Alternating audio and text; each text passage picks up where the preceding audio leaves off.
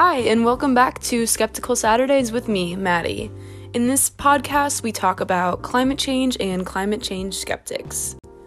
Sorry, I've been gone for three weeks. I was on spring break for, well, I guess only a week, but I ended up like traveling for 10 days, so Skeptical Saturdays really wasn't on my mind. And I'm also going to be graduating in less than two months, so that's also been on my mind. I'm honestly very nervous to graduate because there are just there are so many opportunities out there. And it's nerve-wracking knowing that I won't be a college student anymore. And I'm kind of sad because I really like environmental science at Drake. So, I guess that's kind of where I've been these past few weeks. And yeah, I'm trying to get better at the whole Instagram thing.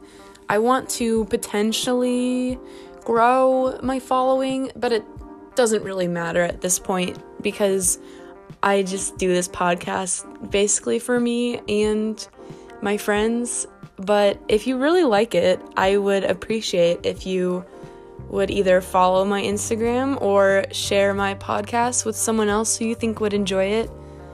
But that's pretty much all I have before we get into today's episode, which is greenwashing. Um, so I think it was either I think it was on Wednesday. I went to Starbucks and I like noticed that they have Earth Day cake pops and I was just like what the fuck? Like this is greenwashing like right here. like, uh, no. I was just like, what the fuck? Like, okay, Starbucks, thanks for greenwashing everything again. And I thought that it would be a good podcast episode idea. So that's today's topic. Um, just to give you a basic definition of what greenwashing is, if you don't already know or you just need a refresher, it's basically when companies or brands um, invest more time and money on marketing their products as green, and green doesn't really mean anything, it's just a very vague term, rather than actually putting in the work to like make sure their products are more sustainable or ethically made. And if you haven't already noticed, brands do this type of stuff all the time. They use words such as green, natural, and chemical free, even though these words are technically just a cover up and don't actually mean anything. Um, however, like, because big corporations are able to do this and they understand the psychology behind effective marketing strategies, they are greenwashing in a sense is extremely effective because for people who are not educated enough on the environment, just seeing that a product is either natural, green, or chemical free will incentivize the consumer to purchase said product. And since cum- consumers are well intentioned, but they are hypothetically majority of them are uneducated about what truly is sustainable or ethically made, they're led down the wrong path, the greenwashed path. So, greenwashing is very misleading and provides no sense of further design for actual sustainable businesses, meaning the environmental problems caused by these big corporations that greenwash will most likely stay the same or just end up becoming worse. So I found this article titled The Six, ugh, Six Sins of Greenwashing that I thought would be useful for today's episode. So basically, this article is done by this environmental marketing brand called TerraChoice, and they conducted a survey of six stores. I think TerraChoice is based in the UK. I think I could be completely wrong as well, though um, they identified over a thousand consumer products, and all but one made claims that are either false or misleading. That means that, like, the percentage of businesses that did not have misleading greenwashed claims is less than 0.01%. that's pretty bad. So, based on their results, they identified six patterns of greenwashing, which coined the term the six signs of greenwashing. So, I'm going to go through each of the signs just so you guys are more aware of in depth greenwashing strategies. So, the first sign, which is the sign of hidden trade off, suggests that a product is green based on a single environment environmental attribute, just like recycled cotton, without attention to other issues involved in making the product. An example of a hidden trade off would be paper companies stating that their content is recycled but pay little attention to the manufacturing impacts, such as the carbon, em- carbon emissions and global warming impacts that are also created within the production process.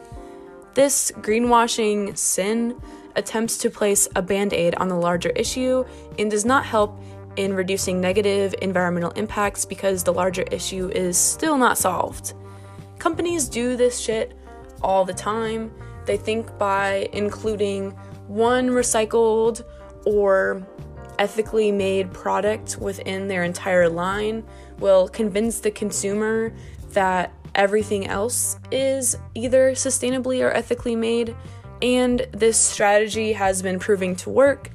Um, TerraChoice, the marketing brand again, stated that over 60% of their companies found, or 60% of the products found had used this sin of hidden trade off. So, the second sin, which is the sin of no proof, states that any environmental claim that cannot be substantiated by an easy, easy, easily accessible supporting information. An example of this would be personal care products that claim to not have been tested on animals, but actually offer absolutely no evidence for said claim. It's kind of like also when brands have like a sustainable like clothing brands specifically have a sustainability tab on their website and they're just using like vague terms such as like we are recording or supervising the products being made but offer no sort of like specific certification labels or anything like that it also reminds me of cage free eggs when we think of the chickens that are like, we think of cage free eggs, we think of like chickens being able to roam around in fields. In reality, though, it just means that there is a door that is open on their cage so they can like walk in and out of their cage to another cage. It's not, it's I technically cage free, but it doesn't really mean like full free range. So that's the sin of no proof. The third is the sin of vagueness. This sin happens when there are claims that n- that are so poorly defined that its real meaning is going to be misunderstood by the consumer. For example, the all natural claim makes absolutely no sense. For instance, arsenic and formaldehyde are both natural chemicals, but are also extremely poisonous. Another vague term or vague terms include green, environmentally friendly, and eco conscious. When, like, again, some chemicals could be natural and not synthetic, but also could be harmful when they are misplaced. So, this claim, again, makes no sense. The fourth is the sin of irrelevance, which happens when producers make an environmental claim that may be truthful, yet unimportant, unimportant and unhelpful for consumers who are seeking environmentally preferable products.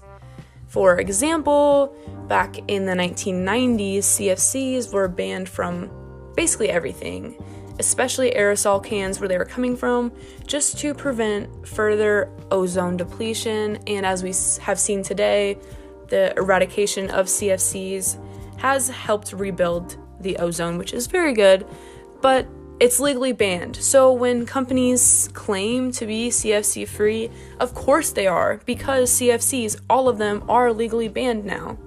So, like, that claim is irrelevant, which makes sense because it's the sin of irrelevance. The fifth is the sin of lesser of two evils. Um, this claims that these products are like a certain product is better for the environment than another brand's counterpart, but this claim distracts the consumer from realizing that the greatest environmental impact comes from the specific industry as a whole. An example of this claim would be organic cigarettes.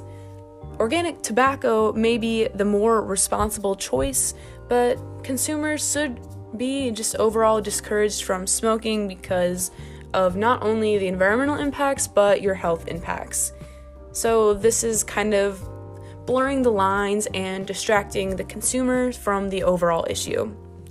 And lastly, the sin of fibbing, which is when certain environmental claims are just entirely false. For example, in the study, they found that dishwasher detergent, or this specific dishwasher detergent brand, claims to be or claims to use 100% recycled paper, but inside of that paper is just another plastic bottle. So they obviously lied because not only did they use the energy to make sure that the recycled paper was being used, but they also just used the plastic bottle. So it's actually worse than just having a plastic bottle to begin with. These six sins are important to remember because they have an insane impact on consumer behavior, which I will get into next. Um, so back to like the reasoning behind why I chose greenwashing for today's episode is because of this article that I saw on Instagram a few weeks back. It's titled Data Primark and Amazon ranked among most sustainable retailers in the in a consumer poll what the fuck? like Primark and Amazon? What? Those those two brands alone cause so much environmental destruction and it is so insane to me that consumers think these brands are sustainable. Um, when I actually read the article, I thought it was going to be like a hot take on greenwashing. But after reading it, I have other thoughts. People and the journalists assigned to this article actually believe that the green strategies from these large corporations are making a difference. This article was published by the magazine Retail Week and it su- surveyed a thousand UK citizens on sustainability rankings among brands. And before the citizens ranked the brands, 55% of them told um, Retail Week that they would be more likely to purchase a product if it was marketed as sustainable. So, like, consumers do have a genu- genuine interest in supporting the environment, but are misled down a deep, dark path. Um, Retail Week states that many retailers and brands are making efforts to be greener, and this is capturing the consumer's attention. But I just want to stop Retail Week right there because these big brands are basically carrying environmental degradation on their back. They do not give one flying fuck about how being truly sustainable, like the impact of that and what that means for the environment.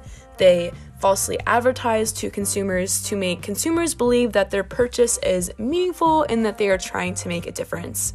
It's just really sad how how uneducated the consumer is, but also, the bigger issue is that those marketing greenwashing strategies among the com- consumers know about the lack of environmental education and know that they can get away with shit like this.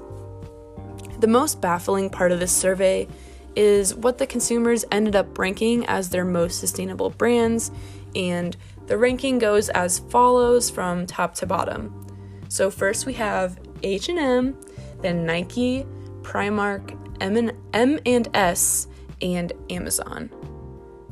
Retail Week then goes on to say that H&M of all places is leading the green wave. They actually said that in bold in the article, which I thought was insane because their clothes are cheap and it doesn't matter that a fr- small fraction of their clothing is made from recycled material because they still promote overconsumption by providing cheap and affordable clothing with hundreds of thousands of items to choose from. when you think of it, they do not care about slow fashion whatsoever or minimalism because they are still a fast fashion brand. It doesn't matter when clothing items are recycled because when you still promote overconsumption, you are still like promoting this disposable lifestyle with which not only is unsustainable and unethical, but just convinces the consumer that they need more when in fact we don't. Or we don't need things that like are of no use to us. So, I decided to go to the website Good on You, which rates brands' sustainability level based on how much accurate information is given on their website, and this is what they tell me. Um, in quotes, H&M publishes detailed information about its suppliers and supply chain policy, but it creates short-lived fast fashion products. So, personally, I would place H&M under the sin of the hidden trade-off because they can be transparent as humanly possible about their sourcing, but when it comes down to it, they are doing nothing to solve the problem of overconsumption. Just kind of like what I stated before, um, the or not the brand, but the website Good on You kind of just reiterated what I just said. So, the main takeaway from the Retail Week article is that there is something called a consensus, consensus gap occurring. A consensus gap happens when corporations exploit the space between public perception and scientific fact. The consensus gap allows for corporations to persuade the public that they are trying to become more environmentally sustainable. Another direction eh, that corporations and politicians, for that matter, can take is by persuading the public to believe in climate change denial. So they can either go down the greenwashing path and convince consumers that they're actually making a difference in their purchasing choices, or they can just convince consumers that climate change is too far fetched and that we shouldn't focus on it right now because it is unimportant to us, like as a whole. So, after figuring out about the consensus consensus gap, God, I am struggling with talking today.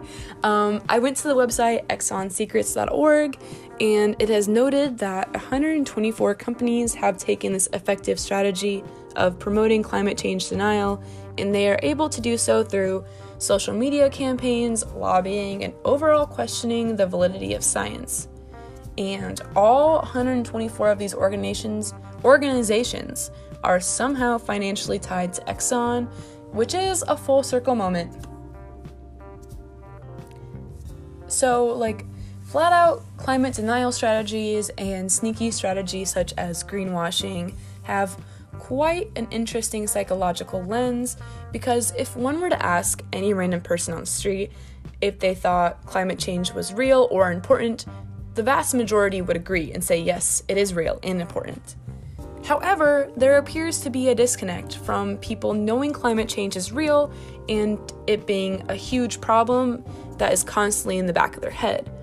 For instance, like climate change is barely featured as an issue of concern during election periods, which is absurd given all the data we now have on the matter. So, from this environmentalist and psychologist George Marshall, the reasoning for this is just simply not like our ability to not pay attention to things, which is the side of the brain termed affective reasoning.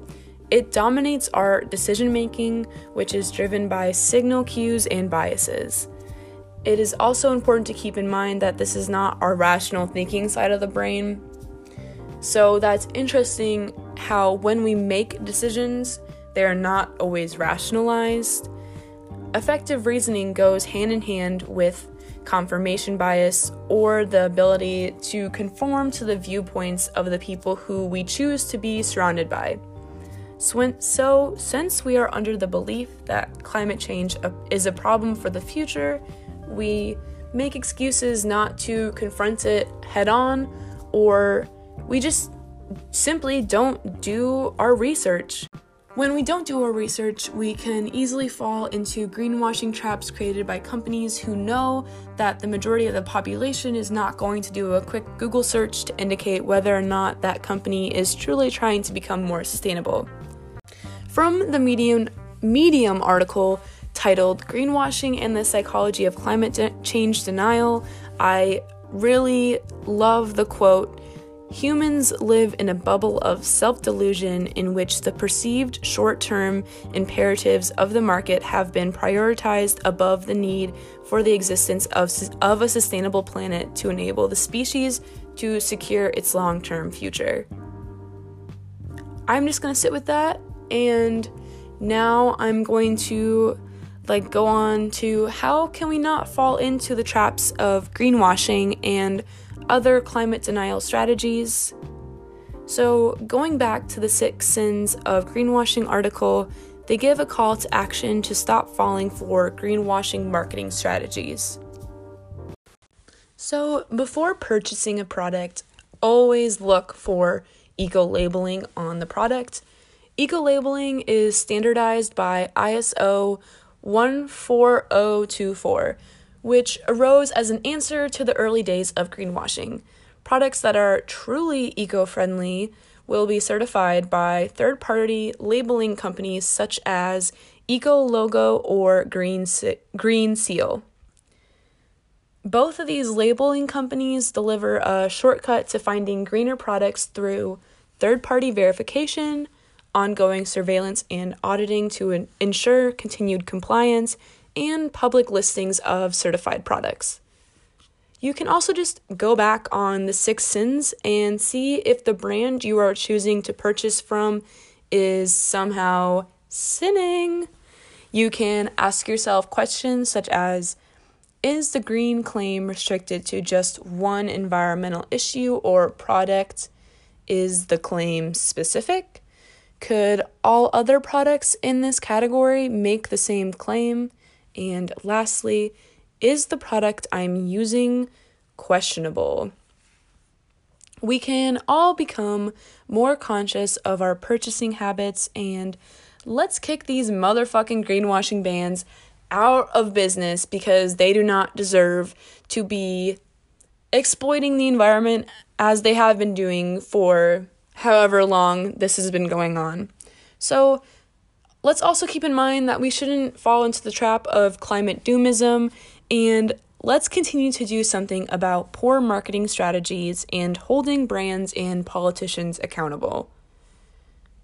I really enjoyed today's episode and I hope that I have somehow motivated you guys into spotting out and greenwashing and also just being more conscious of your consumption and purchasing habits.